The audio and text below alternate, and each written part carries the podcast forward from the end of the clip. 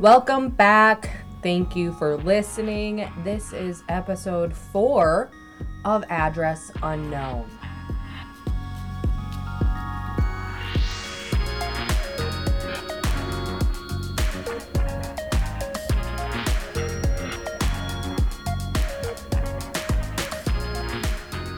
We are Mark and Jonica, and we are excited to catch you up on everything we have been doing in the past couple weeks. After completing the road trip from Pennsylvania to Minnesota, we had a few days in Minneapolis to check some very important boxes.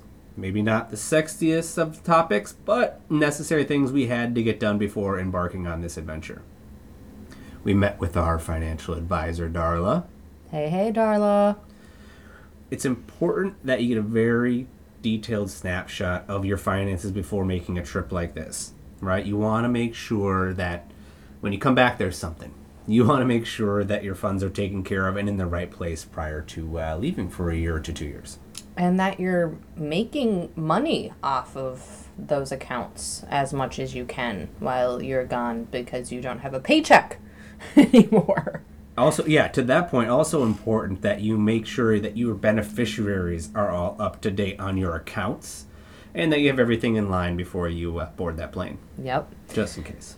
Totally. It's it's super important and this is kind of old people stuff, although it shouldn't just be old people stuff. It's super important that you have a will and power of attorneys in place because you want to know should this be your decision that that person is going to pull that plug should it come to that. Morbid stuff, I know, but like very very important to have all of that in place because you never know what's going to happen. An interesting thing I think that we learned is that your will has to be created in the state that you're living in. So by an attorney that is in that state. So we're we took a long time doing this process. I think we started doing it, reached out to an attorney when we were living in New York. Then, when we moved to Pennsylvania, we tried to get back in contact with that attorney. They were like, We can't do anything for you because you don't live in New York anymore. We found someone in Pennsylvania. So now, finally, everything, it seems like, is in order. We've got that will, we've got our powers of attorney. Again, not super fun, but I think very important, especially if you don't have children. I think the the laws of our country it's like you know should the parents die obviously everything goes to the children. But if you don't have children like us and you don't want to put your family in some sort of awkward situation it's important that you have everything detailed out because money does things to people. And even the closest of families when there's money involved someone passes away it can turn into a thing and we just didn't want to have that burden be on on anyone in our family we wanted to have it clearly outlined in the black and white which and so is now what we did Yeah, so now all of our millions and millions of dollars end up going to two Don't get your hopes up, three family. girls. They end up going to three of our that's- nieces. Yeah, they're just not that. Don't don't get your hopes up. You don't retire yet, because we also had to drop some major coin getting all of our vaccines for this trip. This was another appointment that we did. Passport Health is they're all over the country. They give you all of the things, but it's very expensive. Very very expensive. Farber was not happy. This was a huge setback financially and, and emotionally for me because of the costs associated with with the vaccines. even if you have insurance coverage, it doesn't matter because our country is so great when it comes to health insurance. But basically, they're like, well, you don't need yellow fever vaccine if you live in the United States. So we're not going to pay for it. It's your choice that you're going to travel to a country that you need this in. So you have to pay for all of it. But honestly, like for me, in my mind, it's better to be safe than than sorry. So, in total, I think it was about fifty two hundred dollars for the two of us. In one day, I had six shots. That was fun. Uh, you had five. Yep. Because one of the shots that I got typhoid, you elected to take pills for. Um, the pills can be very, very hard on your stomach. And as I've talked about, I have a horrible stomach. Um, so I did not want to to put that on myself. The nurse practitioner agreed that I should just do the vaccine, but the pills Lasts last longer. five years. Yeah, I'm I'm set. You're set for five years. I now only have two years, but again, because of uh, of my stomach, I went for the shot. So there there is that pros and cons.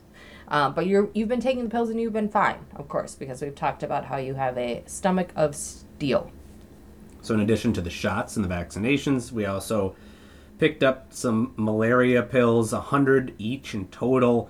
Much against my personal opinion that they're necessary, they Mm-hmm. are not. But I'm not a medical doctor, and I want to please my wife, make sure she's happy. So Mm-hmm. she was insistent. Plus, you get really sweet dreams from taking the malaria pills. I mean, I already have really strange dreams, but these pills, man, whew, it's it's something else. But again, I think it's better to be safe than sorry. So we, we got a lot of them because you have to take them for a period of time before you get to a location and then after. So we'll kind of pick and choose depending on where we are if we want to take them or not. And part of the whole concept of getting the vaccinations is that you can't get into some countries if Mm-hmm. you don't have a vaccination from if you're leaving from a country in which there is a presence of that disease. Yeah. So you can't go from, for example, Cambodia to Turkey Maybe. without having the vaccination because Cambodia is prone to uh, malaria or typhoid. this trip i think makes it a little bit more difficult than if you're just you know traveling from the states to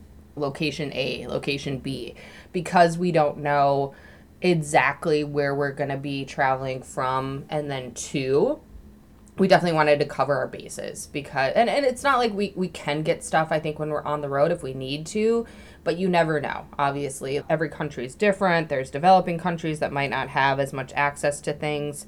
And so we just wanted to make sure that for the the big ones right that that we were covered. And so, for, for anybody interested in the details of the six vaccinations, we got typhoid, mm-hmm. we got our hepatitis B shot, we got Japanese encephalitis, which I don't even know what hap- how that occurs or what that is, but they it seems said to be a big deal though They they, said you need really yep they really want you to get it we got a booster of our measles, mumps, and rubella. We got our polio vaccine because that's coming back again in some countries, ironically, and finally yellow fever. Yeah, we we got a lot. A lot of these things that like you thought maybe cool, I'll get it before I go to kindergarten and then I'm good for for life, but apparently since we're older now and these things are coming back in other countries, they want you to to re-up and get that booster. We also, pertinent to Jonica's situation, we got uh, each a pack of travelers diarrhea a kit for each of us. This is like an kit. emergency pack. So when we do hit India, Jonica Yeah. will be consuming the entire two packs. Yeah. Uh, mine and hers included. Probably in a couple of days, but we'll cross that bridge when we get to it. So again, insurance does not cover this stuff. These are electives. You know, these are outside the box of your COVID, your flu vaccine, which are generally covered by insurance. So be prepared for the financial burden which comes with getting vaccinations in advance of traveling. Yes. And everything is up to your discretion, right? Unless obviously the country requires you to to have it before you enter, but we didn't get the rabies treatment because that would have added another $2,000 to this already steep bill. We figure we're going to steer clear of the wild dogs and monkeys and things and hope that we don't get bit. But if we do, we will have our traveler's insurance, which we think will cover the treatment. So we elected not to do that. So can- fingers crossed. You can ride as many horses as you want, dear, but you cannot touch the dogs. I've only been bit by one horse one time, and that was your fault. So we're not going to do that again. That's a whole other story. You can, you know, ask about it if you want to. We got our flu shot already. We're hoping that the new COVID vaccine is available before we leave. Obviously, we are we're all about getting the vaccines. Everyone has their point of view on that, but this is our point of view. We would like to get them and just check those boxes so that we feel safe Grab the jab. as we're on the road. All right, so after getting stuck by a lot of needles, we departed for our next stop on our farewell tour, and that was LA. So we stayed a few nights with Mark's lovely Aunt Alba in Los Feliz. Amazing neighborhood. Always a great time. Love seeing her, love going there. We did a number of hikes to the Griffith Park Observatory, walking around the neighborhood, having just like great conversations with Alba. Good meals. That's always a big, big thing for us. So, Farber, what was your favorite part of our Los Feliz visit this time around? So we hadn't been there in a while. It was good to go back and see how things had changed in the past five years or so. Mm-hmm. The takeaway from my time specifically with Alba and Los Feliz was coming back in the afternoon, watching the sun go down, and having a glass of wine and catching up on old stories. She had just has great stories, so that was really an emotional connection for me because of that. Um, there was a dispensary half a block away. That was amazing. uh, great uh, professional staff and efficient and quick. In LA, there's tons of dispensaries, but this was a nice one. Yeah, it was very lovely.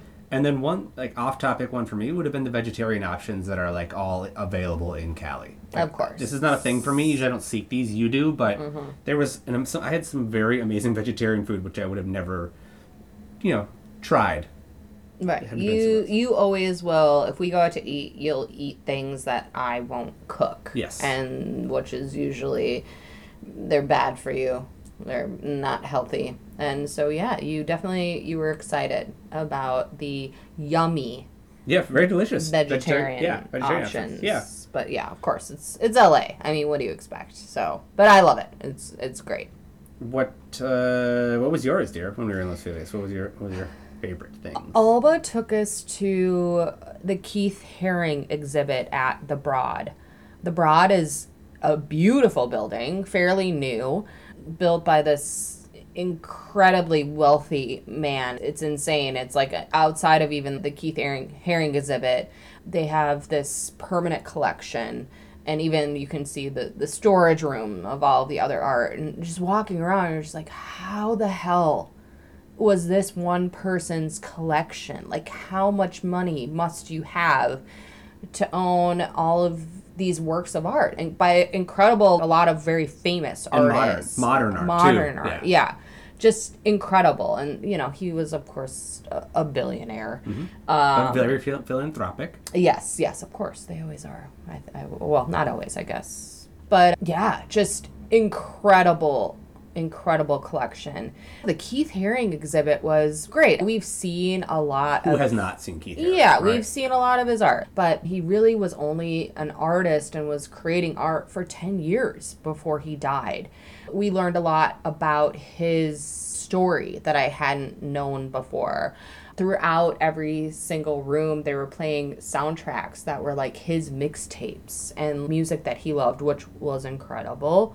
And it brought me back to my rave days it was really amazing music, amazing art, and I think you got to see more of his range. I think you you see a lot of the same stuff with the, you know, the babies and the people and the hearts and stuff like that, but he was starting to evolve before he died at a very young age. I think he what was he 30 or 31? It, it really affected me. We had some quote talking about how he's like I've only been doing art for 10 years and it's it's amazing how much you evolve in such a short period of time and he was like imagine if I got to create art for for 50 years. And he's like but that doesn't even seem like a possibility. Like how would I how would I live that long? And that's heavy because it was the the peak of the AIDS epidemic, right? Which ultimately ended up killing him. Um, you know, he got AIDS and he died from it. And so to be a gay man in the 80s um, and your government isn't helping, isn't even really acknowledging that this is an epidemic that needs help for for far too long. Um, was a lot. And so for him to acknowledge that in this quote and realize like, you know, I'm probably not going to live to be that old because of what's going on and because I'm a gay man. It was it was a lot. He was a huge proponent of gay rights, though, and huge. of LGBTQ rights. He did a lot. He did. I think he was so prolific in like ten years, from twenty Yeah. to thirty, Yeah. and a lot of it you could tell, which was a, a, a side note, but part of the exhibit was his coming out when he came Yeah. to, uh, New York, To New York. Yep. and and how much more like, homoerotic his art became, Mm-hmm. um, because he was comfortable. Yeah, he he wasn't shying away from it anymore. Right. I think he finally felt comfortable because I mean, and he ran in an incredible circle. Right, Madonna. right? Madonna, Basquiat, Warhol, Grace Jones. yep, like all the people, literally the, the club kid scene early on before it was a thing. Yeah, the coolest of the cool. So, you know, it's sad. It's very very sad that he died so early. Um, and but it was incredible, I think, to see so much of his work that you don't normally get to see and I think learn more about him and his story and the work that he did to try to bring Awareness. awareness and put a spotlight on on what was going on um, in in the world during that time. Um, What on a- else? What else? I know. On a lighter note, What else did we get into? sorry. On a lighter note, um, we ate an incredible meal, I will say, at this place, Kismet. It's been around, I think, for a while, but it was just lovely. It's small, it's intimate, everything about it was great. How would you describe the food, the, the, the ethnicity of the food generally? I think kind of Middle Eastern. Like it reminded me of of shuka Mm-hmm. in New York, which we used to eat at a lot, and I loved. Lots of lots of dips and and things. Pretty healthy. It was great. Minimal and just great service, Yeah, yeah. service was amazing. But yeah, check it out. And any, my friends, a lot of my friends who have lived in that part of town, responded positively. I guess when I said that I ate there because people love it. And I loved it, and now I think your aunt will probably go back again Kismet, Yeah, Silver Lake, great. LA. do it. So, after our time in Los Feliz, we went to Santa Monica for a couple of days, which we had not been there for a very long time since I think 2012 for your cousin's wedding. Right. And it was great. It was fun to have that that different vibe, right? Santa Monica, Venice, obviously very very different than Los Feliz and Silver Lake. My friend Courtney flew down from San Francisco. Thanks, Courtney. We walked down the boardwalk. We had some great meals. First was the Santa Monica Seafood Market, which you found. Super cute fresh fish, all of the things, all the seafood, and then like I don't know, probably 10, 15 tables that you could Yeah. like order at. It's a fish market. It's Yeah. more than more so than a restaurant. Exactly. Yep. So that was fun. Super cool vibes. We went to American Beauty for dinner, outdoor steakhouse, very good. And our last night we went to Birdie G's. Southern vibes, very cute decor. Um, we had the pickled chicken, which was so good. Um, very, very unhealthy, but incredibly good.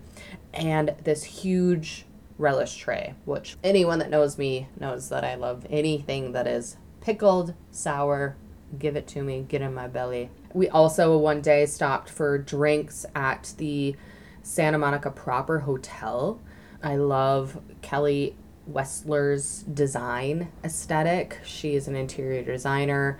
She's done all of the proper hotels. I think the newest one is in Austin, but this place is just my dream world. It was incredible to see in person all of the textures and the layout and the materials, things that you would never think to put together that you would think would be in total contrast with each other. Like she she does it. And there was of course influencers there shooting their content which i don't blame them because it truly is an amazing space. And i've been wanting to go there for a very long time. And even if you don't stay there you should definitely stop by and at least have a drink or pop in to take a few pics because it, it really is beautiful and then also my friend Rory came all the way from Silver Lake to meet us for brunch one day, her and her man. That was super fun because we were friends from New York way back in the day. So it's been great the the people that we've been able to see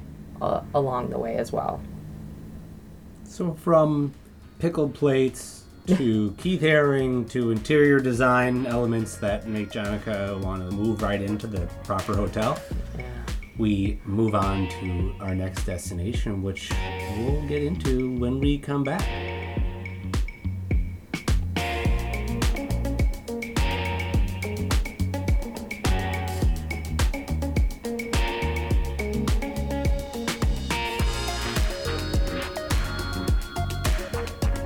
All right, and we are back. Episode four of Address Unknown. We were just talking about a trip out to California, Alma, uh, LA, Santa Monica, and now we're heading to a new state, New Mexico, which is where we are in Santa Fe to visit my uncle, my aunt, and my cousins. Yes, it's my first time. It's always exciting when you get to go to a, a state for the first time. and it was almost the first time for me. I lived there for a summer in college. That was decades ago, so a lot has changed in Santa Fe. Um, it was really nice to be in Santa Fe again, and this was specifically just more family time, more sightseeing.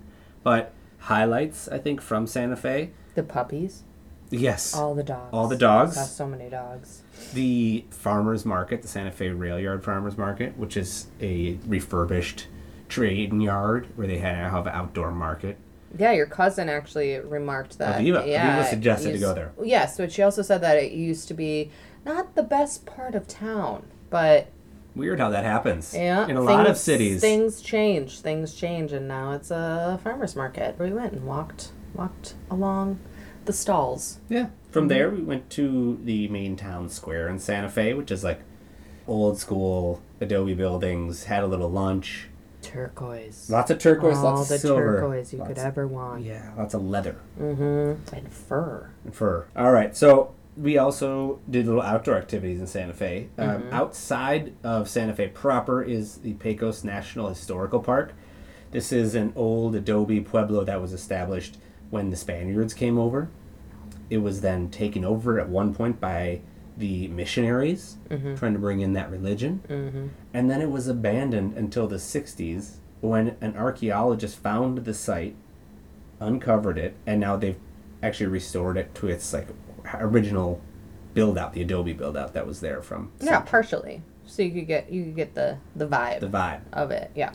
Uh, and then outside of the historical element, my cousin also recommended that we go to the Galisteo Basin Preserve to see that. And this was this is an area. It's all volunteer, but essentially ten thousand acres preserved land in uh, Santa Fe, north of it, if you will, and forty-one miles of trails, hiking, mountain biking, horseback riding. Um, you go in and out of these valleys and around stone monuments. It's a beautiful walk. It's easy to get to, and yeah, we put in some miles Yeah. in the basin. I think we did five miles. It was hot. Yep. Just know, yeah, there's no Bring some water. Yeah, there's no coverage. You're out in the sun, but it's beautiful. We came across like a couple other hikers, but for the most part, it seems very popular for mountain bikers. We didn't see any horses, and I wasn't on a horse this time. Um, it was a, a beautiful park. Mhm. It was fun. Fun to do.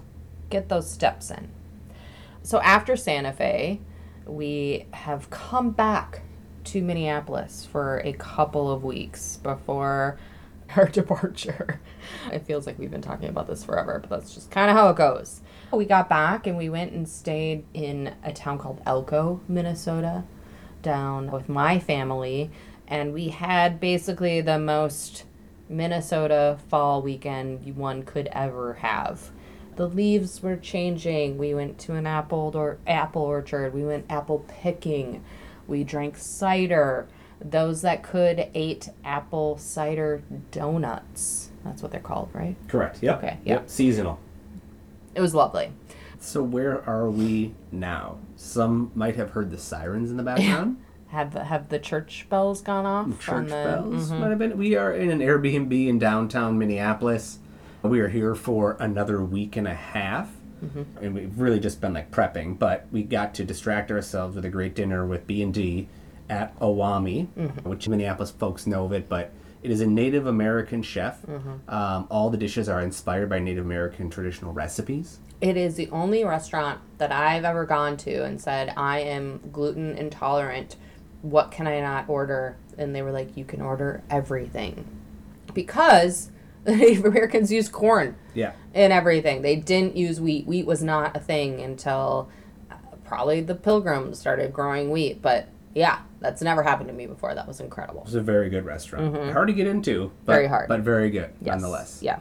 So after this week, we go back to B and D's, where we are going to be staying with them before we leave for Australia on the 11th of October. Yes. It's been a crazy past couple of days. In less than two weeks, we are leaving for Sydney, and from there we'll head out to New Zealand, and things will, will change a bit. Mm-hmm. Our remaining time here in the U.S. is going to go by very quickly. We are soaking it all up, but we cannot wait to get on the road. Yeah, I think our our next episode will actually be recorded while we are in Sydney, Australia. We're super excited. We're going to be there for a week before we head to New Zealand. So we're reaching out to our Sydney peeps to meet up, have a meal, have a drink, have a walk, and see as many people as we can halfway around. We're excited to finally embark on the trip. And I'm sure you probably all are sick of hearing us talk about the trip. It's finally happening. It's going to happen. And speaking of talking, let's take a very quick break and then we'll get into our love and learn. We'll be right back.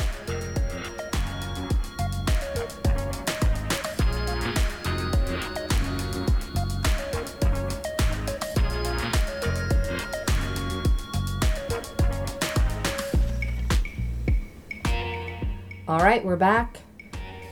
Farber, what uh, what was your your love from the past couple of weeks?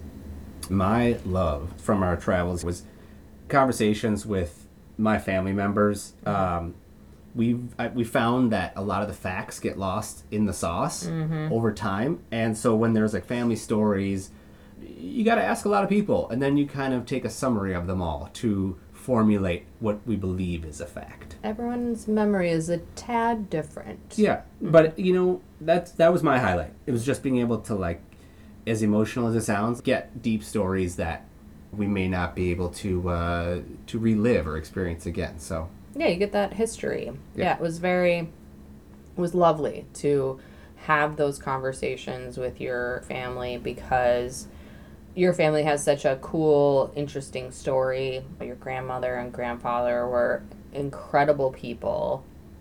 Travelers, travelers all over the world that I, I feel like it's in you, it's in your blood from them and so it's it's very fun I think to to rehash and, and get those those very intimate stories about them and what they what they did with their life. All right, that's your love. What about your learn? I learned a strong facade wouldn't let somebody be emotional, let's say, but leaving family and friends as we go through that process is becoming more difficult than I thought, more difficult than I anticipated. So that was one of a part learn. The other learn as we prepare for this and, and it gets very close, things change, I guess. Emotionally, things change, and we handle our stress in different ways.